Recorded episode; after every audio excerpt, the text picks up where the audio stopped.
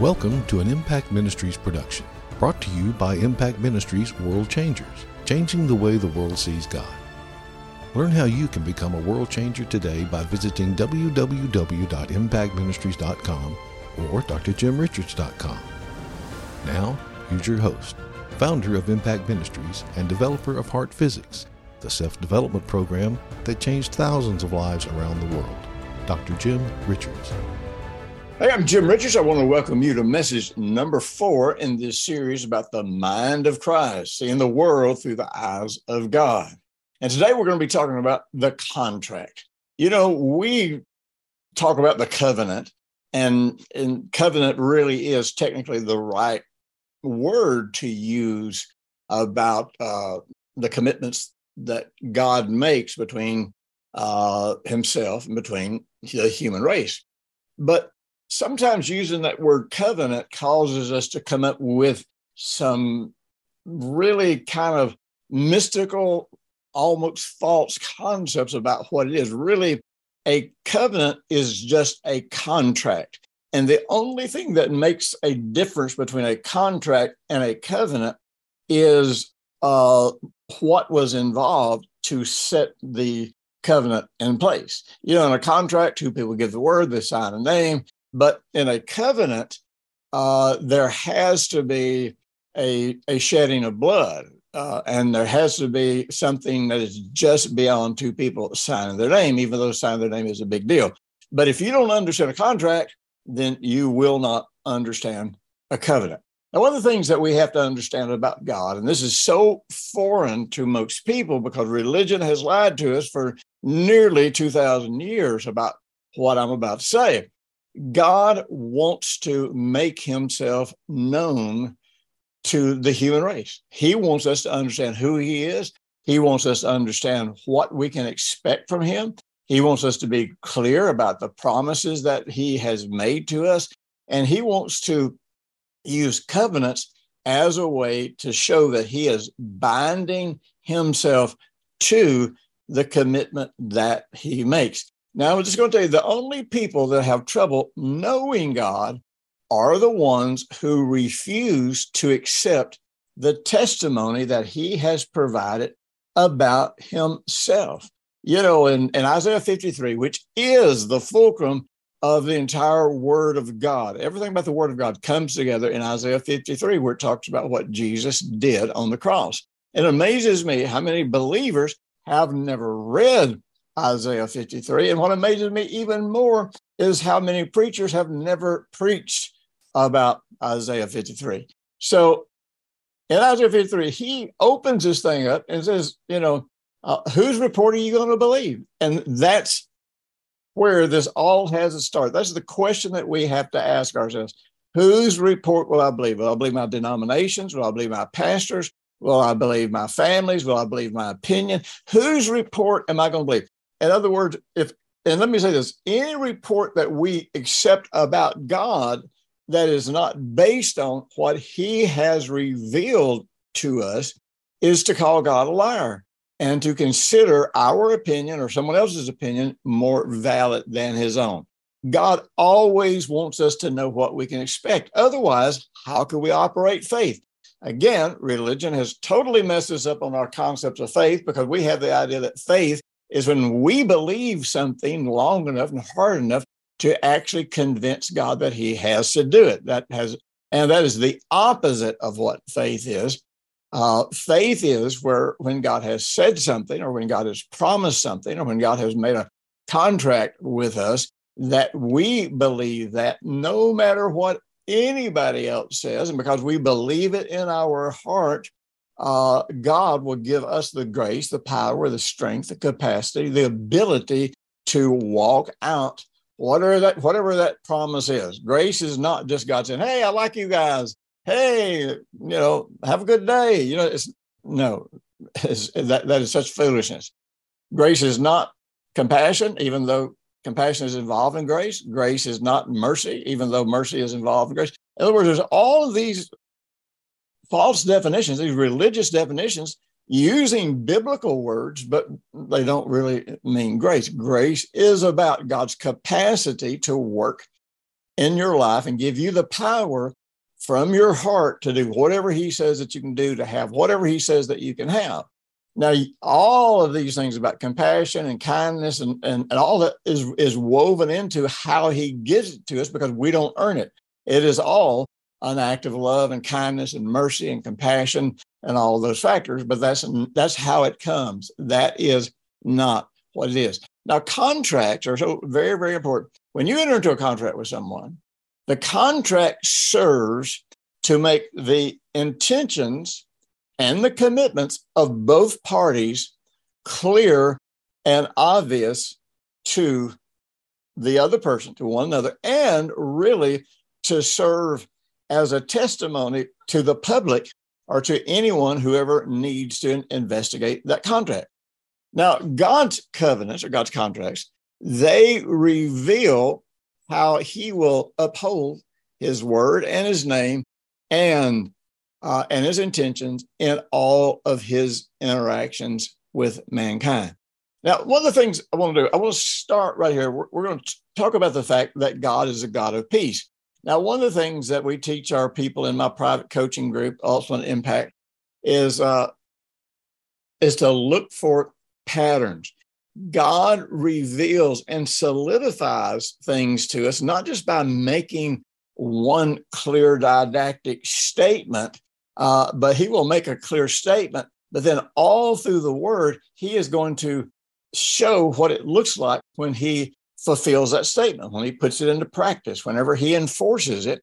And so you start looking, you start seeing patterns that open up a greater depth and breadth to anything that God says about himself. Now, this starts getting into what the Bible calls the Logos, which gets into where we start being understanding the mind of Christ, the mind of God, because the, the Logos gets into the logic the reasoning, you know, why does God, God do what he does, uh, the way that God does what he does. The Logos gets into conceptual realities in ways that just single one dimensional statements cannot reveal to us. So I'm just going to run through a few things right here and talk to you about the God of peace. And you're going to see in a moment why this is so important to understanding the contract.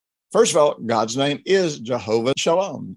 Uh, so he is our peace. He, which as our uh, as our peace, it means that not only is there peace between us, between God and man, but there is also God's provision because shalom gets into the whole concept of provision. Uh, Romans 15 33, as well as several other scriptures in the New Testament, refer to God as the God of peace.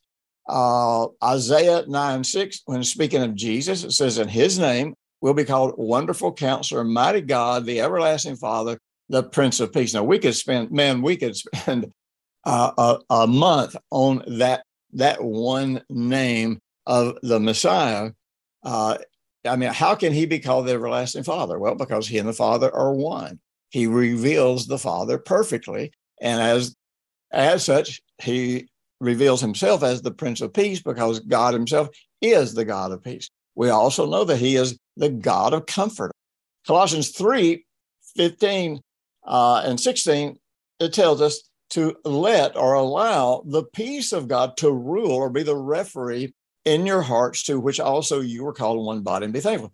So, so not only is God the God of peace, not only is Jesus the Prince of Peace, but as believers, we are called to, to allow peace to rule in our heart. We, we don't ever want to leave the place of peace. Now, keep in mind, many people get very subjective on that and get very confused on that because for, for so many people, the concept of peace is nothing more than the absence of conflict. The concept of peace sometimes is that false witness that a person gets when they finally they're finally going to get what they want, even though it may be immoral, it may be dishonest, it may be ungodly. They kind of have this moment of, of a sense of fulfillment and they think that's peace. No, that is, that's not peace. Peace is a tranquility that has nothing to do with what's going on outside of you, has nothing to do with uh, uh, what's happening in your physical life. Peace is something that the Bible says passes all logic, all understanding, all intellectual uh, uh opinions.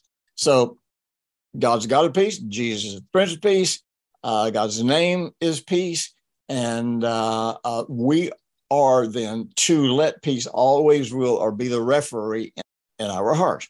Matthew 5 9 talks about peacemakers, and the Bible mentions several times about peacemakers. We are called to be peacemakers. Now, peacemakers doesn't mean that we go for uniformity and we try to get everybody to agree on everything. A peacemaker gets into being able to bring the peace of God into a situation, being the voice of reason, being the voice of the logos, the logic of God in every situation. You know, Luke 2.14, where we have the uh, introduction of Jesus into the world, you know, we have this this time where the angels break out, the heavenly host breaks out in song, saying, Glory to God the highest, and on earth peace and goodwill toward men. So here we begin to see very specifically the, the purpose of Jesus. And the pur- purpose of Jesus was to bring peace on earth. Now, this is not peace on earth between men, this is peace on earth between God and man. So, Jesus is the way that we actually enter into a living peace with our Father and with our God. As a matter of fact, every time a messenger of any kind appeared on behalf of the Lord in the Old Testament or the New Testament, the opening remark that was made nearly every time, or maybe every time, was peace be unto you. Why?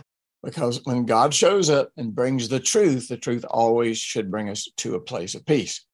So, so we start seeing these patterns of how God reveals every aspect of who He is, every aspect of His interaction, every aspect of what should be working. As a matter of fact, one you know one of the interesting things is is when we experience faith righteousness, a righteousness that we receive as a free gift through the Lord Jesus, according to Romans 5 1, then we have peace with God. That's where we really enter into this, this place of peace. Now you say, what's all this got to do with the covenant? Okay. The covenant that we experience with God is a contract, it's an agreement where God harmonizes his word, his name, his commitment, his intentions for the human race. And very specifically, he does this through the person of the Lord Jesus Christ. Now, let me remind you, by the way, check out my website, drjimrichards.com, impactministries.com. And, you know, I always teach a, uh, a, a support message for people who want to go deeper in this than we can have time to provide in these in these videos but I, they are not duplicates. In other words there are things in the videos that are not in the audios or things in the audios not in the videos because i'm trying to i'm trying to give you every ounce of truth that i can give you. And I also want you to know you can uh, download and purchase the uh, the audios right now and you can start using them right along with these uh, video messages. And uh, and when you purchase, you not only make an investment in yourself, but we use those resources to make an investment in the world to take the gospel of the kingdom to the ends of the earth, which is exactly what the church is supposed to be doing. So, Isaiah 52, uh, you know, we, we realize Isaiah 52 that, that God explains that the one of the reasons that people go into captivity, the reason his people go into captivity is because they don't really see him as he is. And because they don't see him as he is, they never believe the gospel of peace. And the Apostle Paul, as a matter of fact, as, as, a whole, the church doesn't preach the gospel of peace because they don't know there's a gospel of peace. They don't know that that peace should be the, the primary promise of, uh, of the gospel. Because when sin is eradicated and we are cleansed from our sins, then we should have peace with God. We should have peace in every aspect of our relationship with God. So Isaiah 52 explains that. And, and if you haven't been following this series, you can go back and pick up where we where we talk some about that. This is so crucially important. Then Isaiah 53 goes into how Jesus became our replacement and paid the debt that we owed uh, for our sin. And we did owe a debt legally uh, so God can't deny his righteousness. And if God just said, I'm just going to let your sin go, then then he would no longer be a righteous God. That is not justice. Letting people get by with their violence, with their crimes, with their offenses, uh, with their immoralities, with their injustices, that is not justice, and it is definitely not righteousness. So at the same time, God did not create us to endure his wrath. God wanted to deliver us from wrath, and God wanted to find a way that we could stand before him and not, not just appear to be cleansed, not just appear to be righteous, but to actually be righteous and to have that sense of righteousness in, in our hearts.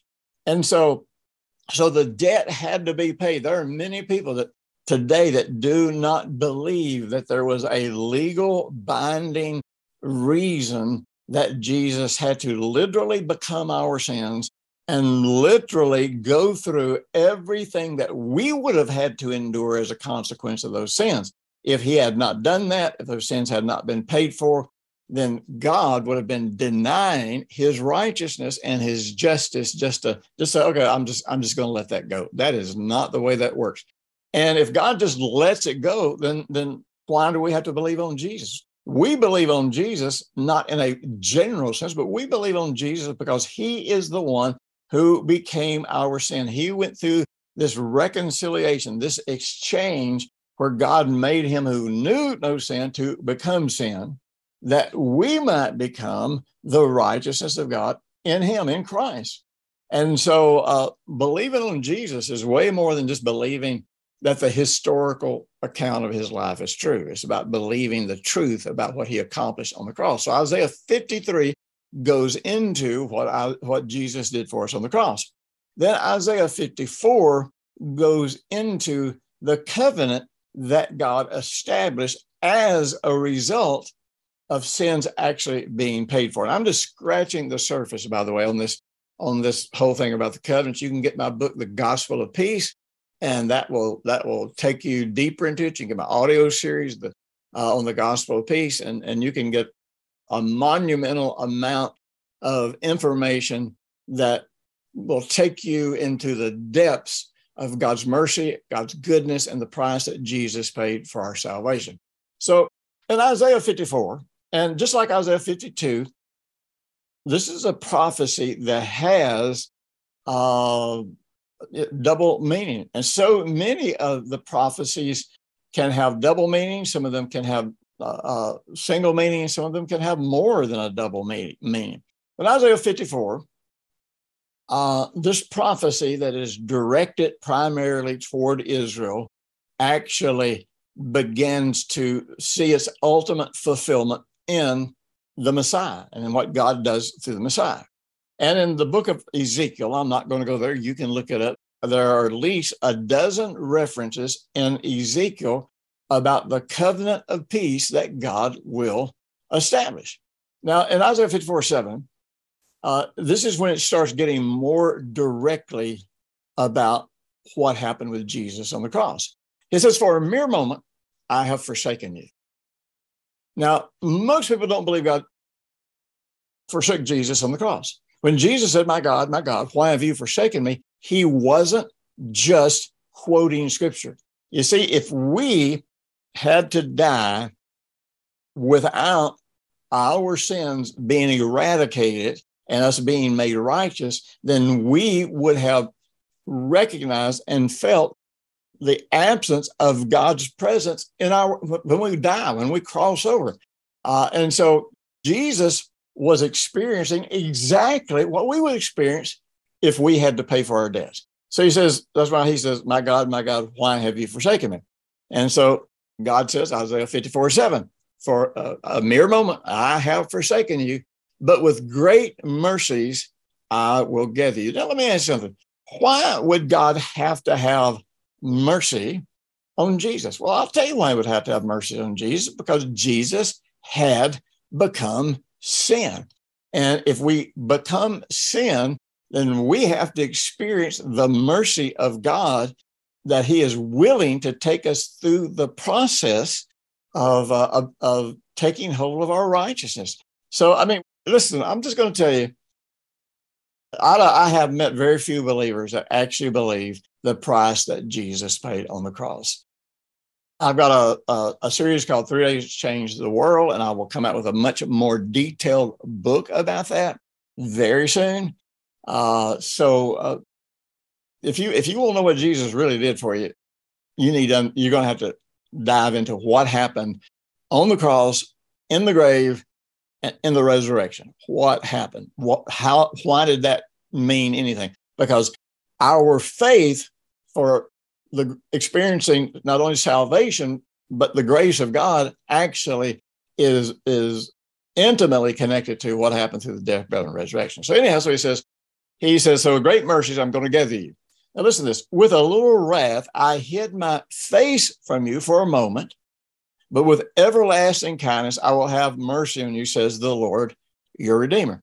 So Jesus endured the wrath of God. That's why we are delivered from wrath. Uh, if God poured wrath on us for our sins, even in, even temporarily in this life, then He would be denying what Jesus accomplished for us. And so, but God is the Redeemer. He is not. He is not uh, the punisher. Now He will be the one who pours out wrath on those who choose to try to destroy the earth, to side with the Antichrist, who reject Jesus as their righteousness. Verse 9. So he says, Now this is like the waters of Noah tonight. This what? This thing where God forsook Jesus on the cross, uh, poured his wrath on him. Actually, actually, in Isaiah 53, in the original language, it says he caused all of our sins, all of our iniquities to rush violently upon Jesus, which is what you see as a type in the in the sacrifices when the priest would lay his hands, or actually when the sinner would lay his hands on the head of this innocent lamb. And that, that was a, a type of what God would ultimately do in Jesus, where our sins go from us to that lamb. And in this case, it was to the Lamb of God, the Lord Jesus Christ. And so he's saying, now, now this is this is like or similar to the waters of Noah. For as I have sworn that the waters of Noah would no longer cover the earth, so have I sworn that I would not be angry with you nor rebuke you. So now God made a covenant with Noah, which those of you who believe the Bible, and sadly, very few Christians today believe the, the literal account of the flood, even though there's more scientific evidence uh, for that than there is any scientific evidence that can that can disprove it. There's not one thing in the Bible that has ever been scientifically disproven. Uh, so you know when you when you start going there, you're just grabbing at straws. You're grabbing at the lies that were created by false science, by wicked governments, uh, by people who seek to dominate you. And the only way they can do that is make sure you can't trust in God. But uh, God made a covenant with Noah. And, you know, uh, I, I, can't go into it because of lack of time, but because of the way the earth changed at the flood, this was the first time that uh, that there was ever a rainbow, and the rainbow was the seal, it, much like a wedding band is a seal of the of the vows that that uh, a man and woman make to each other. The rainbow was was a seal that said, "I will never destroy the world by water again." Now, those of you who believe the account of the flood and believe the Bible believe that, and you know that the world will never be destroyed by water again. He says, So likewise, have I sworn that I will not be angry with you nor rebuke you. So he's saying, just, just as surely as I will never destroy the world by water again, I will never be angry with you and I will never rebuke you. Well, why? Because Jesus believed God's promises to him. Jesus believes uh, the righteousness that was imputed to him by God, and he was raised up in the power of righteousness. And so he's never going to become our sin again. He's never going to go through any of that again. He has done that once for all mankind, and we can choose to believe it and participate in it. We can reject it and not participate in it. But anyhow, something that's so very important here is to realize that God is not making a covenant here with the entire human race. If he was making a covenant with the human race, then, then the human race would have to abide by that covenant and would have to uphold our terms of the covenant. And we couldn't do it. You know, God did that with the nation of Israel. They wouldn't do it. They couldn't do it because because of the flesh, because of the weakness of the flesh the, and the power of sin working in them. So he says, But my kindness shall not depart from you, nor shall my covenant of peace be removed from you. So God is saying he's making this covenant with Jesus and he is calling it the covenant of peace. This is the covenant. This is the contract that God makes with the Lord Jesus, promising him that just like he will never destroy the world by water again, he will never pour any wrath out on Jesus. He will never be angry with him. He will never reject him. You say, well, how does that help us? Because when we are born again, we are baptized into the body of Christ. So this means that everything that Christ receives from God, it legally becomes ours because we are in him. Everything that uh, God protects Jesus from, we are protected from because we are in him. So we have a covenant of peace that God made with Jesus, not with us. You say, well, why is that so great? Well, since Jesus has already died, then his last will and testament has been sealed and it cannot be changed. Now, if he was still alive here on planet Earth, uh, as far as covenants go between men, then then yes, if he faltered, if he ever faltered, then that covenant would be broken. But this covenant, this contract cannot be broken. Now, the promise about the flood was sealed in the rainbow or by the rainbow.